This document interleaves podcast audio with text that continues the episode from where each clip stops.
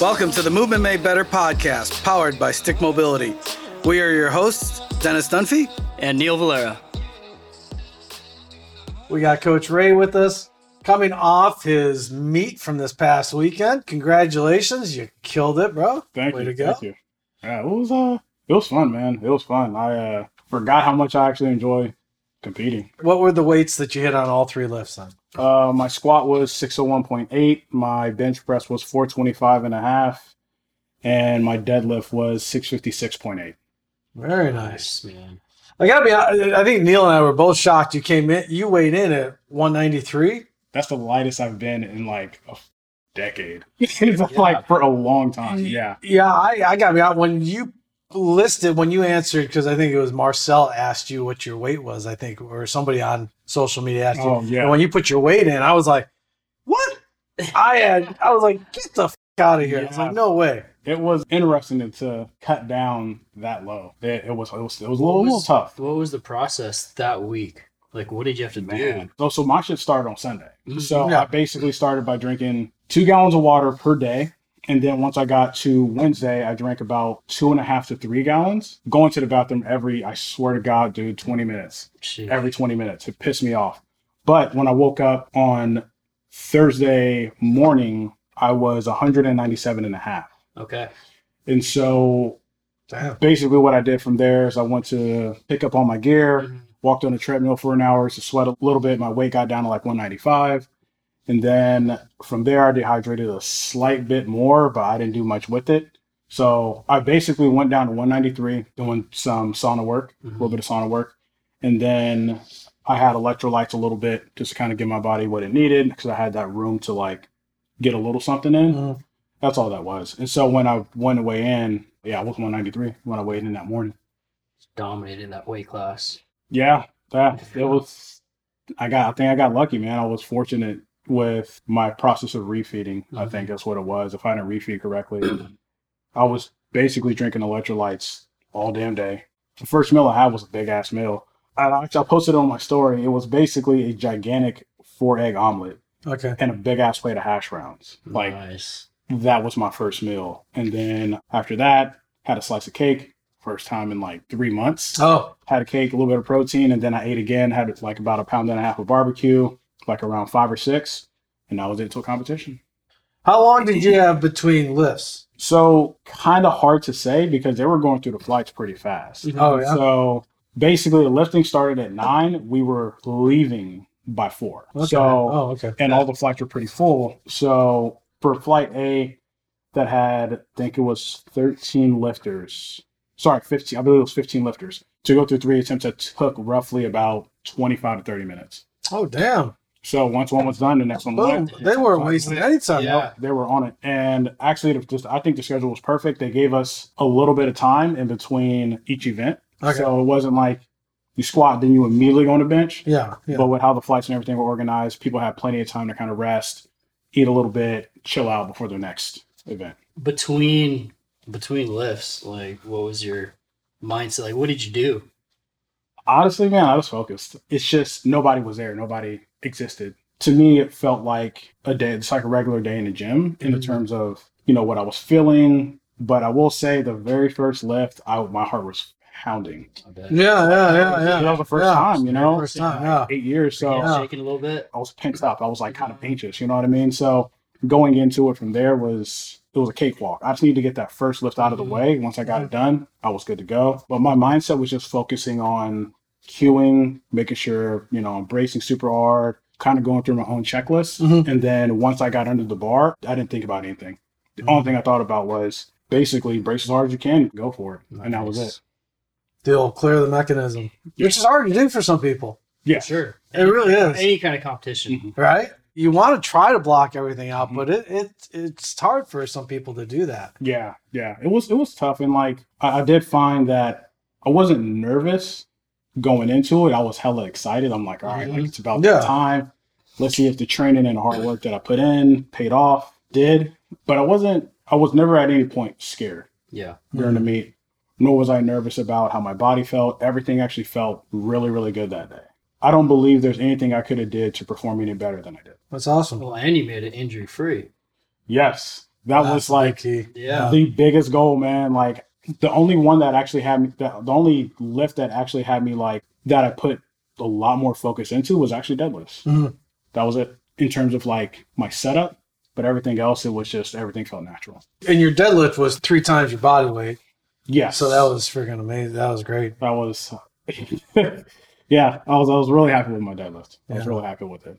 Uh, it looked real good. Well, it's kind of funny because Neil and I, when when I saw the video, well, the one you posted, I was like, "Oh, come on, bro! You you could have gotten 675, but you said you you did 676. You didn't get it. I didn't get it. I'm gonna post that video.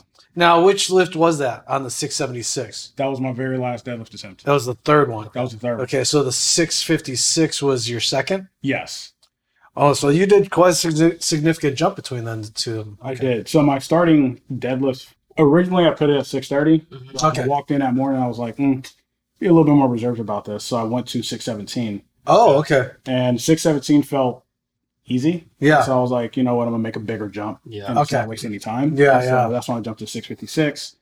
That felt pretty good. I think in my heart of hearts, if I would have done a couple pounds less, like a like a kilo less, Yeah, like 674. I think I would have got it. Yeah, I think it yeah, was yeah. honest- honestly. Crazy how it's just that. It's just two one pounds. pound- a two pound. Right? Just two Yeah. pounds, It takes- right? That's all it takes. Yeah. But I think I would have been able to wrestle with it a little bit more. hmm I wasn't willing to wrestle with the 676. And honestly, out of all the lifts in the competition, I'd say I was most proud of that lift, Mm, to be good. completely honest. Like, Yeah, yeah. And it sounds weird to say. The thing that I'm more, most proud of is that I didn't try to grind it out. hmm And I knew at the point, like, my body was like, yeah, we're out of here. We're done. Yeah, yeah, yeah. I stopped. So, Not worth it. yeah, exactly. Exactly. So, it, it to me, that was like my, my most proud lift of the entire competition. But I'm happy with how everything else went. Yeah, because the risk to reward there wasn't worth it. Right? No. So it's not like if you're, let's say you were in a situation where it was, let's say, an international meet, Mhm. and let's say you, it was the difference when you getting a hundred thousand dollars and not. That's a significant Way different. motivation, right? Yes, yes. That's vastly different. In Yeah. that case, you're like, okay, you're gonna challenge it, I would right? go for it, yeah. But in that case, it wasn't worth it. And Yeah. It was, it was first competition Mhm. back. I didn't want to leave the competition feeling salty about it. Yeah, you know yeah, what I mean? yeah. Like, or being upset with myself at any for anything I did in the competition Mhm. and during the prep. So the fact that I came out of the competition, came out of the prep, everything felt good. I'm s- honestly, I'm, I'm happy with how exactly how everything went. Yeah, you said you were still pretty sore. I mean, the next Sunday and even today on Monday. Yeah, my nervous system is shot to shit. Yeah. oh, Yeah. man. Yeah. definitely still got some fatigue. Like my body sore, my core sore, my back is sore. Like everything feels sore, but it's not that kind of soreness where you're like hating life.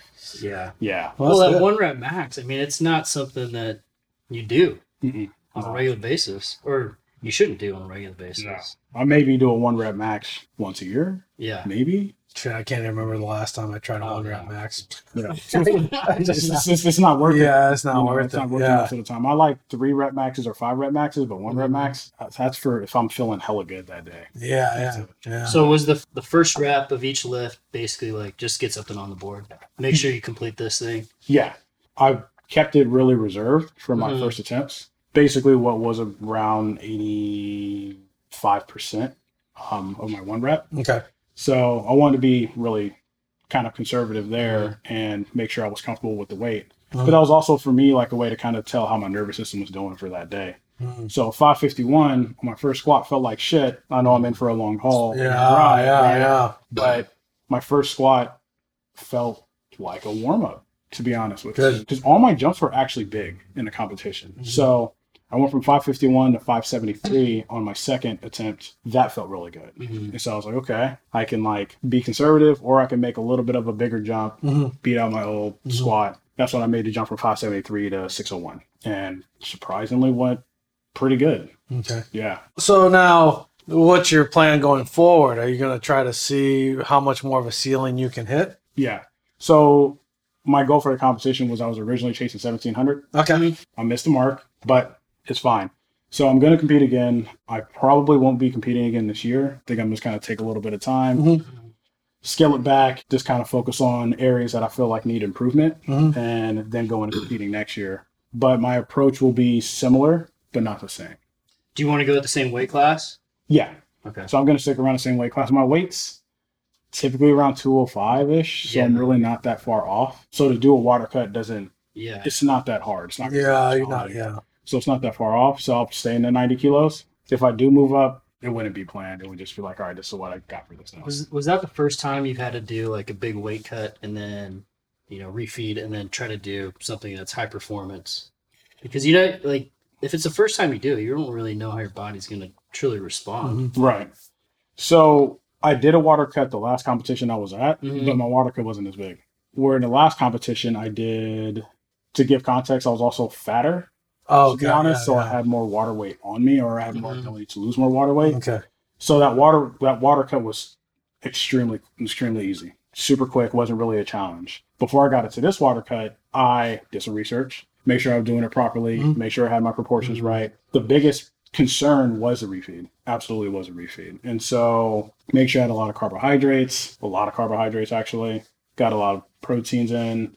Had a shit ton of fluids, a lot of electrolytes. I must have had like 15 grams of salt that day Oh, just to make sure I refill I was refeeding enough, and so I always had like something going. But that refeed is what uh, my my biggest concern was. Mhm. Yeah, Neil and I were chatting last week about performance ceiling. Mhm. And I think we hear that all the time in terms of athletics and athletes that so and so has a low floor and a really high ceiling. Mhm. Scouts are always kind of referring to that as far as when they're looking to draft a player or bring a player on. What is the ceiling potential for this? And and that's something that we kind of we were thinking about. Do do athletes really achieve their ceiling? Right? Is it something that you can put a number on, so to speak? Right? I think that's tough to say. It's kind of Mhm. tough to say because powerlifting is a a sport where you can kind of slowly, incrementally, Mhm. kind of work up. But I would say there's probably absolutely a ceiling. It's just more so the matter of time and process that you take to get there. Right. It's, Yeah. it's, it's, it's mostly time, I would say, if anything else. So your next competition, then you're going to definitely try to get the 1700 that you were looking to get this time around. I'm confident I'll get 1700 the next one. I'm actually gonna switch my deadlift to sumo next competition just Are you? just for shits and giggles. Okay. Because I did conventional Yeah. this competition, I Yeah. just wanted to stick to conventional and just focus on that. Now that I've kind of done it, I'm like, okay, I want to see how I perform doing a sumo deadlift. Because classically, for me at least, my sumo deadlifts are a little, are actually better than my conventional for my proportions and Yeah. so on and so Yeah. forth. So like the best I ever did on a sumo was 660 for four reps. Oh, I've, I've never yeah. done that Yeah. on a On a conventional. The most I ever got on a convention was 700 for a single. So I Mhm. think switching my deadlift style might bode to be a little bit more advantageous for me. So I'm going to try that on the next one. Yeah, because sumo, number one, less distance to travel, but Yes. you have that nice wide base, and that's what that sumo, I think, really adds. You know, conventional, you have a narrower base of support, so you have, in reality, less stability in relation to the lever of the bar, right? Yes. So when you get that sumo, that gives you much more stability through the entire system. Yes. So I think a lot of people think of the sumo more from a, a distance traveled, Mhm. but I look at a sumo as more of okay, you got the the lever, and where's your foot position and hip position in relation to the lever of the bar, Yes. and that's the difference maker for me, not the distance traveled. Absolutely. Absolutely. Seems like if you have pretty wide hips too, Yeah. sumo's a little bit better. Like for someone that's maybe a little narrower but has super long arms, that's maybe then they need to go conventional. yeah, absolutely. I thought I think people try to force sumo because a lot of the best lifters do sumo, Mhm. right? Like, like the most, just some like some of the strongest people in their weight class tend to do sumo, with the exception of like Russel Orhii or guys like that. But people don't really pay attention to what their you know anatomical structures are, the, propor- the portions for femur length. Some people will see like guys like Dan Green who goes like super wide on the sumo. Yeah, But the thing is, Dan Green's also flexible and mobile as f- for Yeah. somebody his size. Mhm. And so people don't really know exactly what range to work in. So like it's like when you're doing sumo, it's it's a lot of tinkering. Because I used to go super wide, but then I was like, ah, no, my hips don't feel good. So when I went yeah. I'm like, ah, shit, okay, this is A little bit better. for me. Yeah, yeah, yeah. Well, what's his name? Just did a thousand, what twenty five or fifty, something like that in the sumo. He just did it this past weekend when, or Who's the weekend before. I forget his name, but he just did a thousand twenty five. And I thought, I mean, to th- pick a thousand pounds up off the ground is just, It's ridiculous. it's ridiculous. It's ridiculous. it's ridiculous. Yeah. You know, and I think what's interesting is even in that sumo position, some people make comments, okay, well, you know, you did it sumo versus conventional, but it's still a thousand pounds. exactly. It's still a thousand pounds. like unless you're gonna go pick up a thousand pounds, shut up and sit down somewhere. right? Yeah. Yeah. It's still a thousand pounds. exactly. The dude put his hands around a bar and lifted it off the ground. Holy Can't shit. shit against that. It's like when people do partial reps, right? Yeah. you know, and they're like, oh, okay, well, it's a partial rep. Okay, if the dude or the female is still holding three, four times their body weight, I don't give a shit. Yeah. That's impressive, Yes. Mm-hmm. right? When you're talking about the ability to lift three to four times your body weight, that's mm-hmm. strong as Yeah. right there. That's where you got to respect it. It was interesting because I was seeing like a lot of de- different deadlift styles, even at the competition. Oh, did you? Half Okay. People were doing conventional, half people were doing sumo. It's just you find whatever you feel strongest. in. Mm-hmm. Yeah, because I think instinctively, well, instinctively, as you tinker around with your positions, you're going to find that sweet spot. Yes. And that sweet spot is where you is what we're, I think we're all after when we're doing this type of stuff, right? Absolutely. We and so your body understands itself. Your brain knows what's going on. So when you find it, then that's what you stick with because that's your thing. Absolutely. Well, I bet your sumo would look, your posturing would look closer to your squat too. It does. Yeah. It does. Because it's it the way I I do sumo is like my stance width isn't super wide, hmm but when I actually pull the slack out of the bar, my positioning's pretty Upright. pretty upright. Yeah. That's where I think the advent the advantages will come in for me is just that my positioning is going to be a lot better and I'm not traveling as long Yeah. in terms of bar path. But the fact I can get more leg drive, more quad drive out Mm-hmm. of it is like a, is a game changer for me. So I know as athletes, you know, athletes want to see what their ceiling is. Now let's talk about that with in regards to the general population, right? I think the vast majority of people don't even give a shit about finding out what their ceiling is, No, No. no, Right. of course not. which is kind of a shame.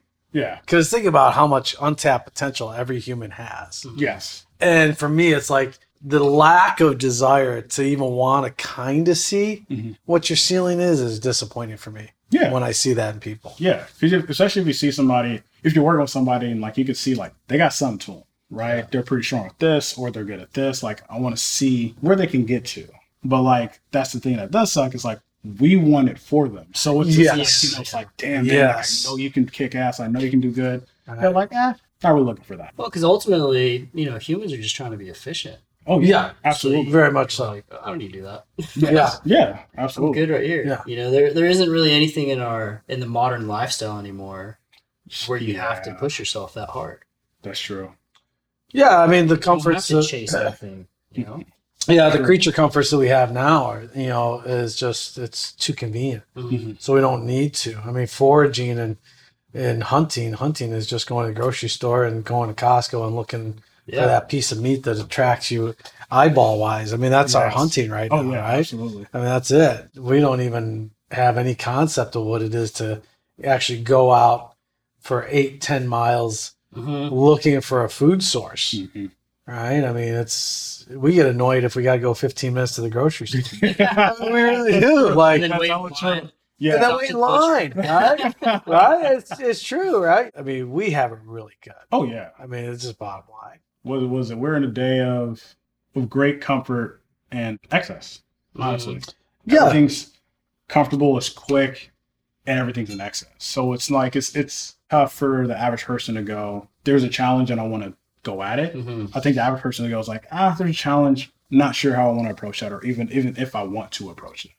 People are complacent. We're complacent creatures. Yeah, yeah, yeah, yeah. As a whole, Mhm. as a whole, I mean, I think we still look at things. I think most people like to see other pe- other humans achieving phenomenal things or extraordinary things. absolutely But even at the rudimentary element of that thing that we see somebody do, we most people don't even want to try to see, even at the basic level, what it's like to experience that. yeah Right? Like we see people slacklining uh, between hot air balloons, right? Mhm. But yet most people won't even try a slack line, an indoor slack line that's only two feet off the floor, right yeah right? Yes. Yeah, we don't need to be slacklining between two hot air balloons, but Mhm. shit, give a slack line a try that's just two feet off the floor. See what it's like, yes right? But even at that rudimentary level, most people are like, "Ah, I don't even want to do that. So here's a question actually. Mhm. Do you think the average person, if we're in a day and age and a time where we welcome challenges more, as society as, Mhm. as humans, do you think that you'd have a lot more people that are a lot stronger and in better positions, or do you think we'd still kind of fall subsequent to our habits now? I think overall, people would be stronger. I mean, you're still gonna have Those outliers, lazy ass people. Yeah, of course. Yeah. I mean, it's gonna be at least half, Yes, or maybe a little less than half. I mean, now it's got to be like the majority. 75% of people Mhm. at least. Well, I mean, remember the the story, you know, when the Pilgrims landed at Plymouth Rock, right? And they established that community. Mhm. You know, what was Captain Smith? What did he say? He said, "If you don't work, you don't eat." Yeah. So obviously, he said that for a reason because obviously, even in that time when you knew you had to work for your shit, there were still people in that group that didn't want to work Yes. right? So it, it's like you said, there's there's always going to be that sector, that that fragmentation that is like, eh, I don't want to do anything. Mhm. But yeah, I think if we lived in an era or a time where physical accomplishments were really revered, so to speak, and, and gave you a higher status, then yeah, I think you would see a, a lot different society. Yeah. Yeah, we'd see a society that was much stronger and Mhm. and more physically capable and resilient, and not so fragile Yeah. because uh, you know I think in today's society, especially in, well more in industrialized countries, Mhm. I think we got way too much fragility Yeah. and not enough resiliency, Mhm. uh, and not just physical but emotional and mental too. Yeah. It's kind of like I mentioned, like when I was in a competition, like my focus was this. Mhm. It was a stare, like Mhm. close pinpoint. I don't think that's a special like talent. I don't think that's something necessarily special, Mhm.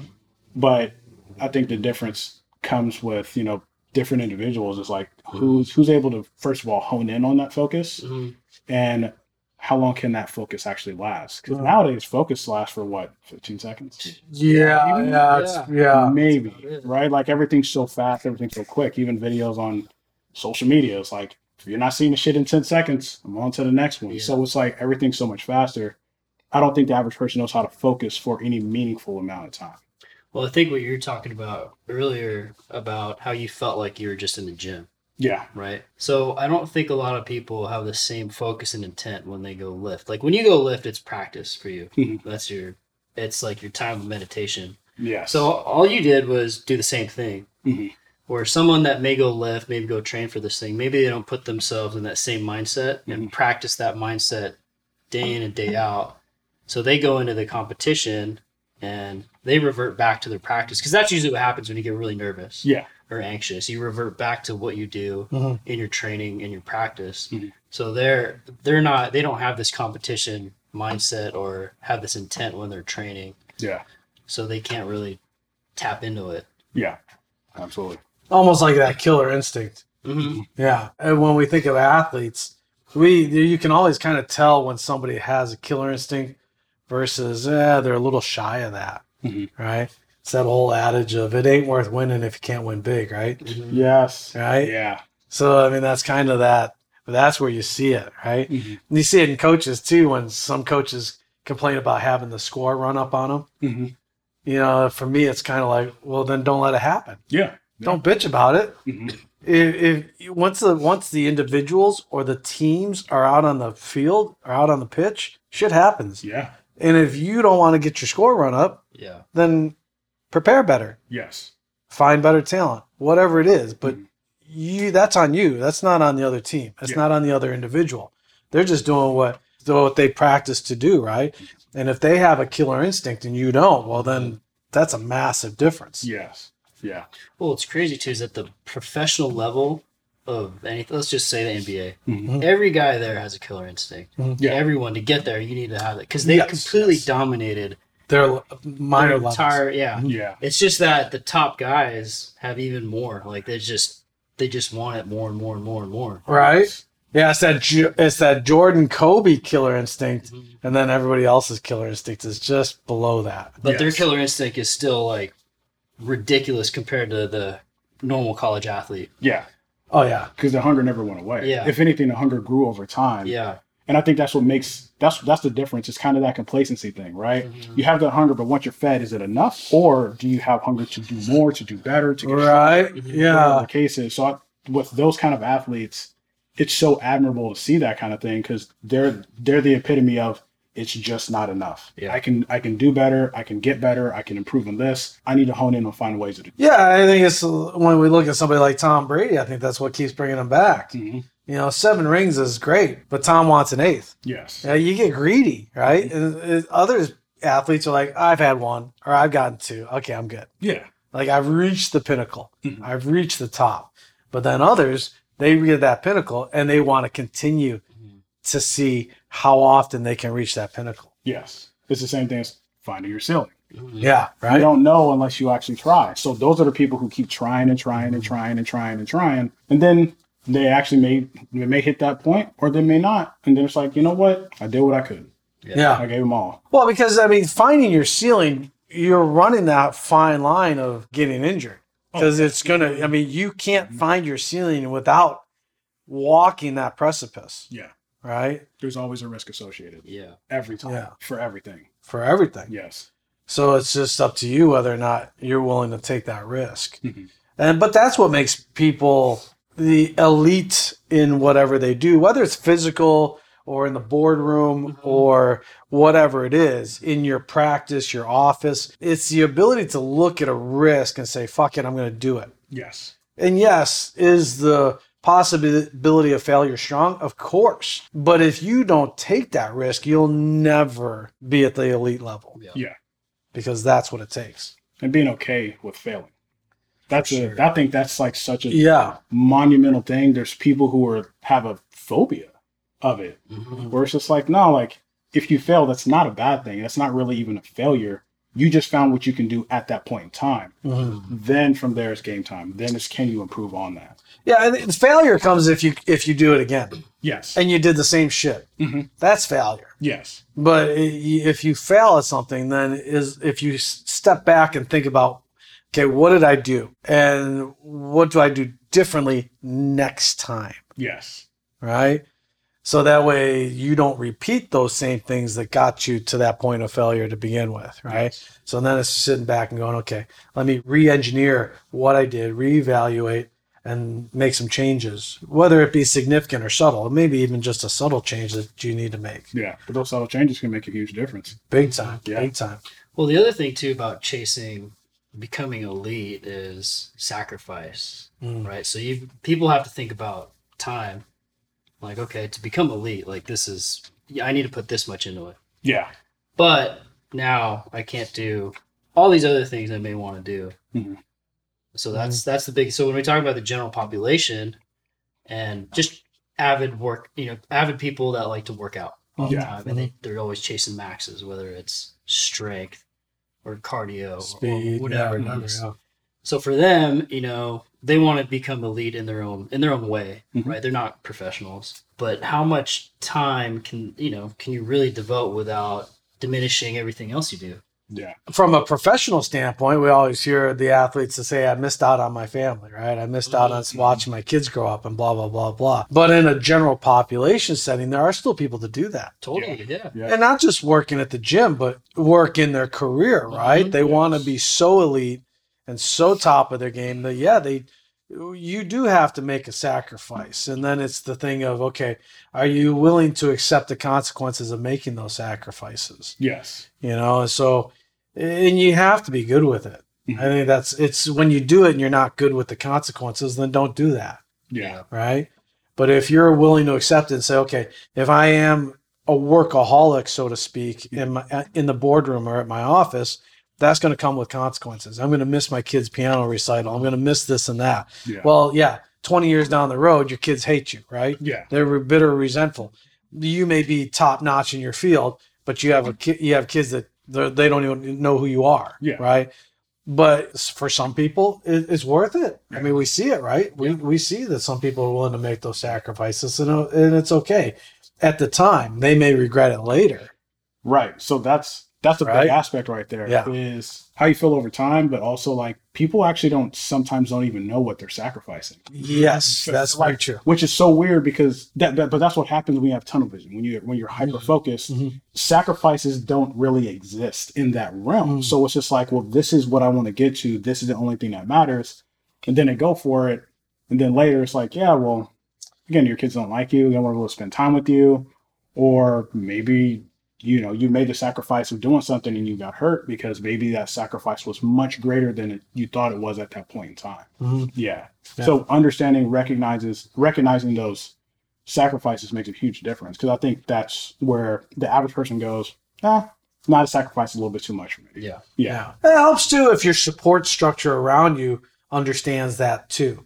Yes. So that's a big assistance there too. Mhm. So that if you are that type of personality and you're doing something like that, if your support system around you, if the people around you also understand and they're good with it, that's a big help. It's when your pe- the people around you don't understand what you're trying to do and they just are like, eh, that's when you can kind of run into real problems, right? Absolutely. You know, because as you were training, then Leanne's, you know, you, Leanne's supporting you in the way you train, right? Yeah. And so she's your support system, but she understands what you're trying to accomplish. Yes. By the way, big shout out to Leanne for helping me through that. because, and 'cause I mean, like, especially for, and I thanked her like a few times because for the last week for prepping for the competition, I was like, hey, could just make sure I don't do some stupid shit, right? Like when I went to dehydrate, she went with it just to make sure, like, like I'm just gonna keep an eye on you, make sure nothing goes wrong. Yeah, yeah. Like, when we went, like, she was there with me the whole way, so it's the support system definitely does matter when you're going towards a goal. I think mm-hmm.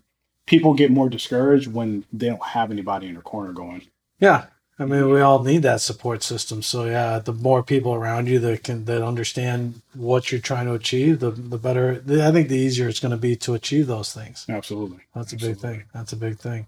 We kind of joked about earlier off camera about the little meme, and this kind of gets into that whole ceiling thing in a different way.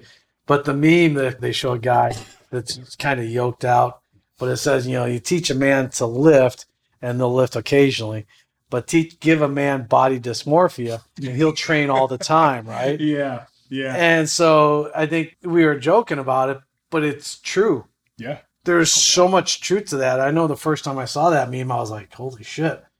Like I put myself right in there. Oh yeah. In high school and college, Mhm. that was me. Like I was like, What's the average person's like average gym goer's goal? I want to get as big and as shredded as I can possibly get, right?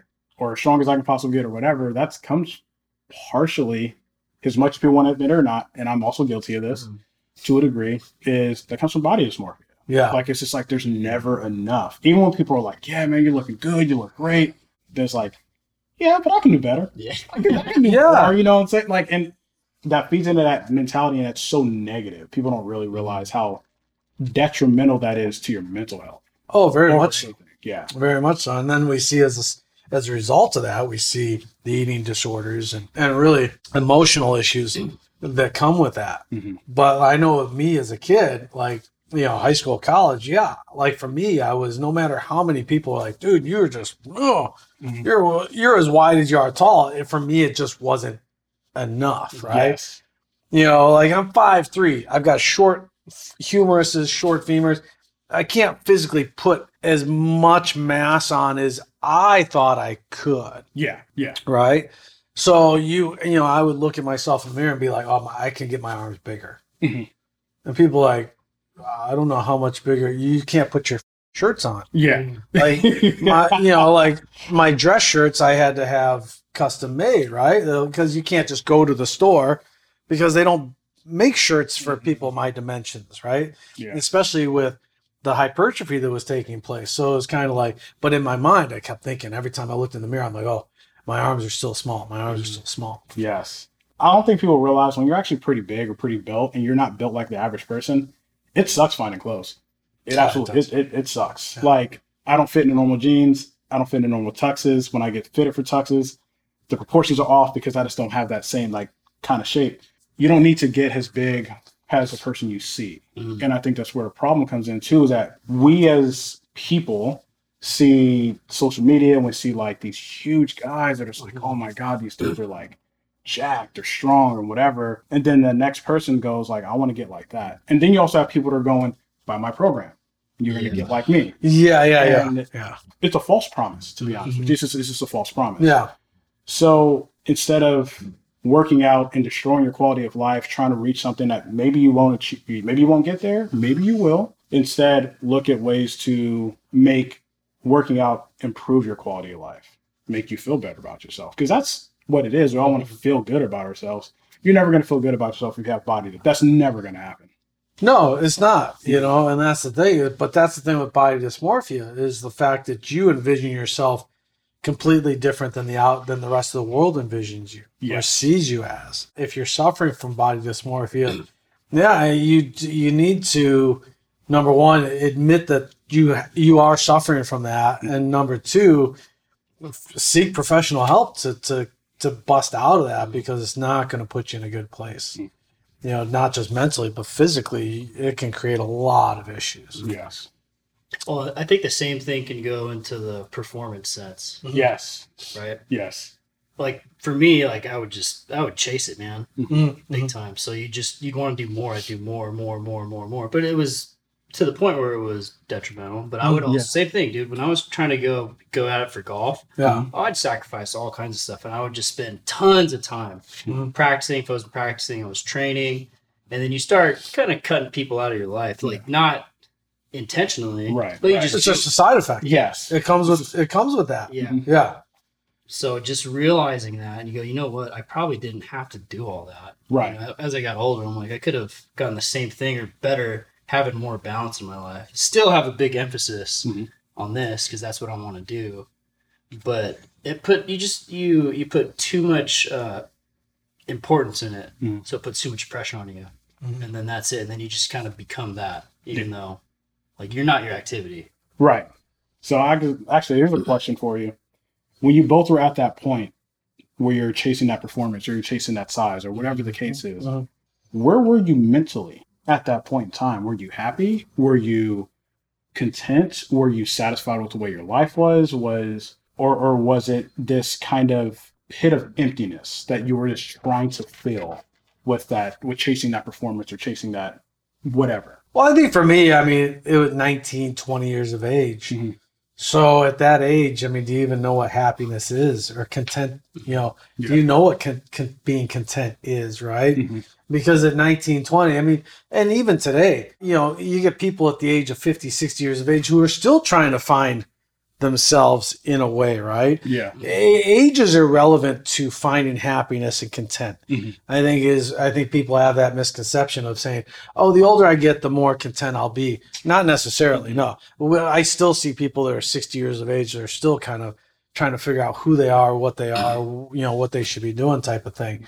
So yeah, at nineteen twenty, it's really hard to figure out. Okay, I, I am happy with who I am, and I don't think there's a 19, 20 year older out there that's complete Mhm. completely happy with who they are or what where they are in life. But for me, I think physically is where I put most of my demands. Mhm. School wise and everything, I wasn't really I didn't stress out about that, right? It's like I knew I was smart, I knew I had intelligence, blah blah blah. That wasn't really and for me it was like I figured I want coming out of high school, I was like, okay, I want to be is setting my career and what I'm going to do for my life by the time I'm 30. I didn't put that pressure on myself like, oh, I need to be at the tw- age of 21, 22 in the workforce in my career like to because I had seen enough people around me that weren't already that were already in their careers hmm. and miserable. Yeah. Right? So I didn't want to be in that miserable pit early. Yes. Like, you know, so and luckily I haven't been because doing what we do is what I love, right? So I, I at least have that going too. So, but yeah, 1920, yeah, it was more just physically, I wasn't happy with where I could have been, right? Or where I thought I could be. But everything else, I, I was perfect. I think I was in a good state of mind with. I got a question to ask after. Go ahead. Yeah, I mean, I had, you know, like my family, my friends, I had good relationships. I'd say that I would, pro- I probably tied too much uh, of like your emotions with how you performed, Mhm. right? So if I didn't play well, obviously you're upset. Yeah. But it would, I would go, all right, I need to go, I need to go work harder, do this, Mhm. do this. So then it would just, it would carry over. I guess, it, yeah, you, you just get too caught up in it Yeah. that point. But I didn't necessarily. I don't know. But, know, I was pretty young too, so I was like 21 Okay. by the time I was pretty much like, all right, 22. But when I decided like, all right, I'm not, I'm done with golf. I'm gonna get into something else, and I I've exhausted everything I could. Mhm. Not quite there, you know, and it's gonna take a whole lot more, and possibly, you know, even with that whole lot more. I may not have made it. And so at that point, I realized like this isn't going to make me happy to having this lifestyle. Yeah. So I need to do something different. Okay, that makes sense. And so my follow up question is your feelings of negativity at the time, hmm do you feel like that fed into that cycle of always trying to kind of chase it in the sense of you didn't feel like where you were at was good enough, so that negativity fed into you putting more effort into it? Oh yeah, that, dragon, that's if you will. yeah, uh, yeah. Always chasing the dragon. Yeah. You know, um, yeah. I mean, that was the reason why I was doing two a day workouts Mhm. was because of that, right? You know, it was the whole. Well, if one workout's good, two a day must be fantastic, Yeah. right? You know, and in college, I was work. I was in Pittsburgh, right outside of Pittsburgh, and so I was going to Powerhouse Gym.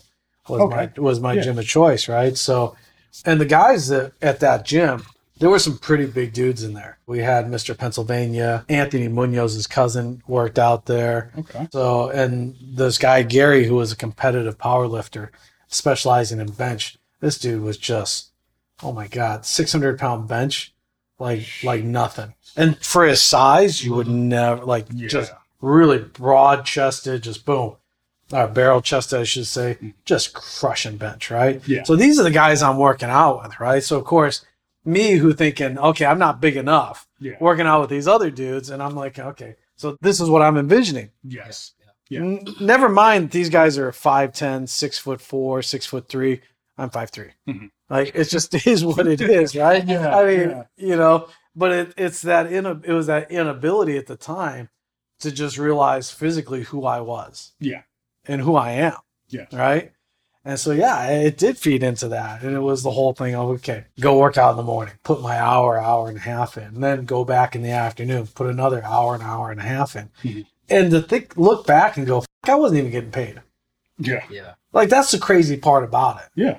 And there was nothing monetarily that was ever going to come out of it, Mhm. right? I wasn't willing to do the PEDs to maybe get on stage, but even then, we know that there's not much money in that either. No, not after Right? you add it to cost. Not after you add up the cost. Yeah. Like, yeah. what are you really winning, right? What do you from a you know you may win a, a, a trophy, but the monetary value isn't there, right? So really, what are you doing? So, but yeah, I, it did for me. It fed me big time. Okay. That makes sense. That makes sense. Yeah, you know, I think specifically with performance, right? The the negative feelings you get from losing. Mhm. I think it's it's it's positive though, right? Because it, it pushes you Yes. to work harder. I think where you get caught up is where, like, looking back now, the young, I wasn't working hard at the right things. Right. So spending too much time on the wrong things, and I put all my effort into the the physical, Yeah.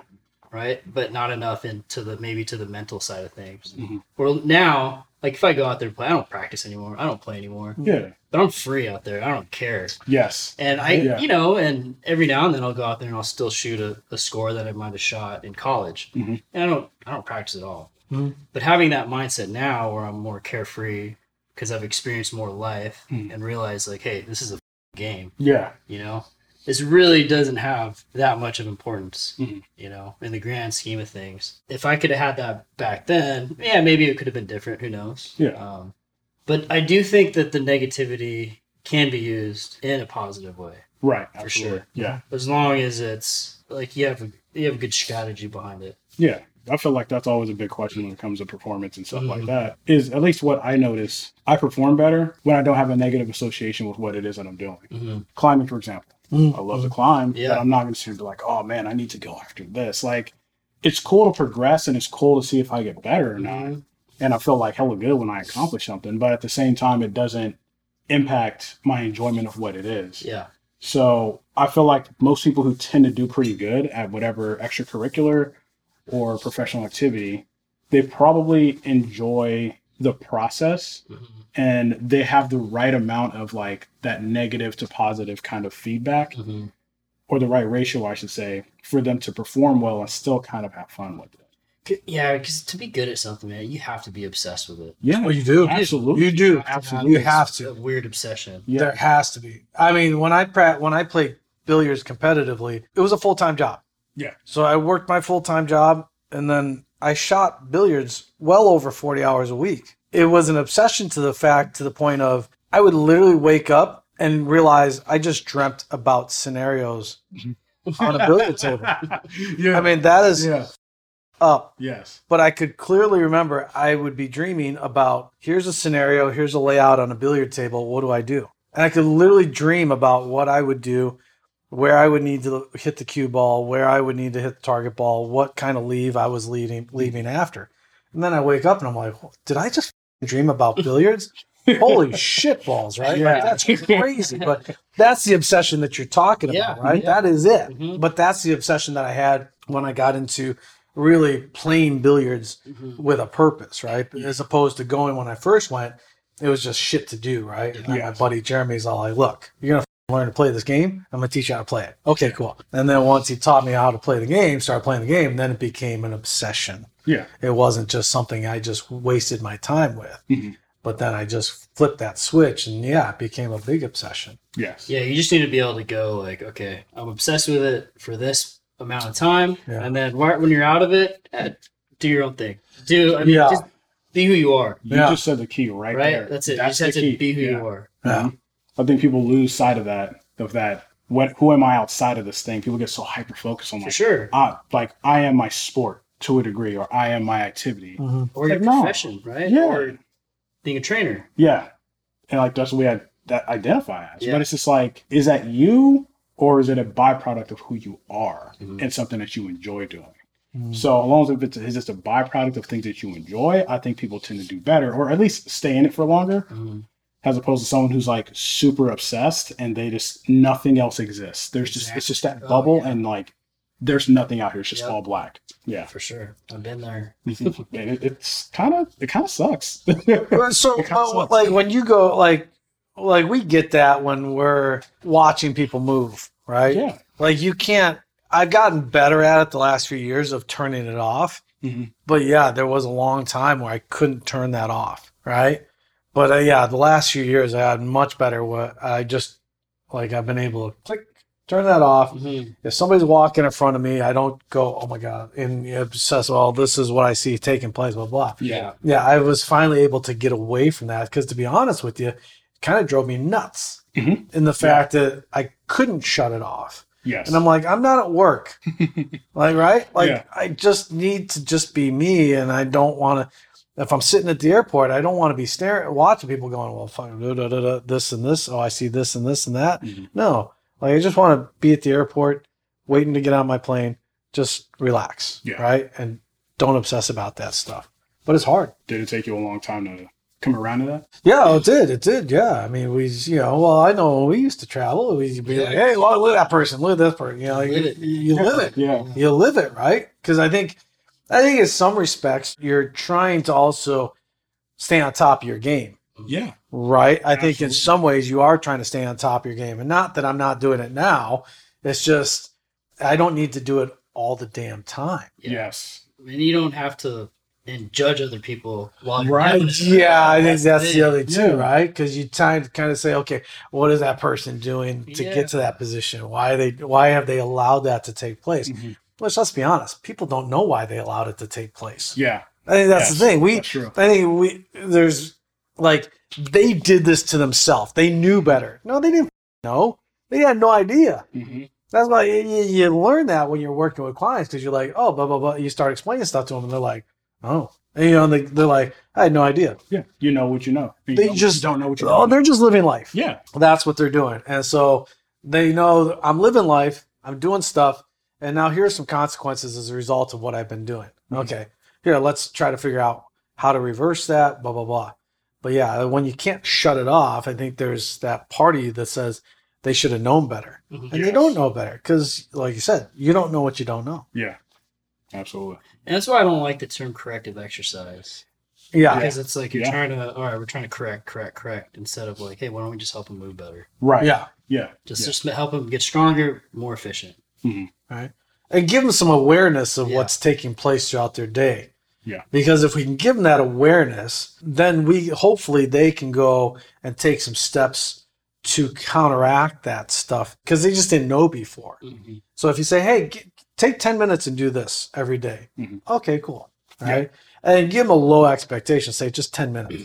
Because most people will be like, okay, I can do 10 minutes, Yeah. right? Yeah. Not one hour, where people are automatically going to shut off Yeah. because they're like, one hour. Well, where the hell am I going to find one hour in my crazy packed day? Yeah. Most people, if it can spare 10 minutes, most people realize, Yeah. okay, I, I can do 10 minutes Yeah. right? And mm-hmm. so I think you give them a much more achievable, realistic expectation, then they're probably going to be more apt to do that what you're asking them to do. Yeah. Yeah, because ultimately the world would be better off if everyone could raise their physical baseline Yeah. Yeah. Rather Yes. than chasing their potential. I agree. Raise the floor not wonder what their ceiling is. Yeah. But let's elevate the floor. Yeah. We don't want people to have a low floor. And that's unfortunately what we're seeing today is people are just way low, low, low floors. Yeah. You know, so let's raise that up and then see what we can do beyond that. But yeah, it's a big deal. That's a big thing. That's a great point right there. Yeah. So, well, thank you for joining us. Uh, hope you enjoyed the conversation. And uh, until next episode, be good to each other. Thank you for listening to our podcast. Be sure to hit that subscribe button and whatever platform you're on, either Apple, iTunes, or Spotify, please, if you could leave a review, we'd appreciate that. If you have any questions that we can answer for you, be sure to leave those in the comments also. If you're looking for more information on our education, our products, please go to www.stickmobility.com. And also hit that subscribe button to that YouTube channel. And don't forget our live Instagram classes three times a week. If you want to join in, grab your sticks and hit that 45 minute class less.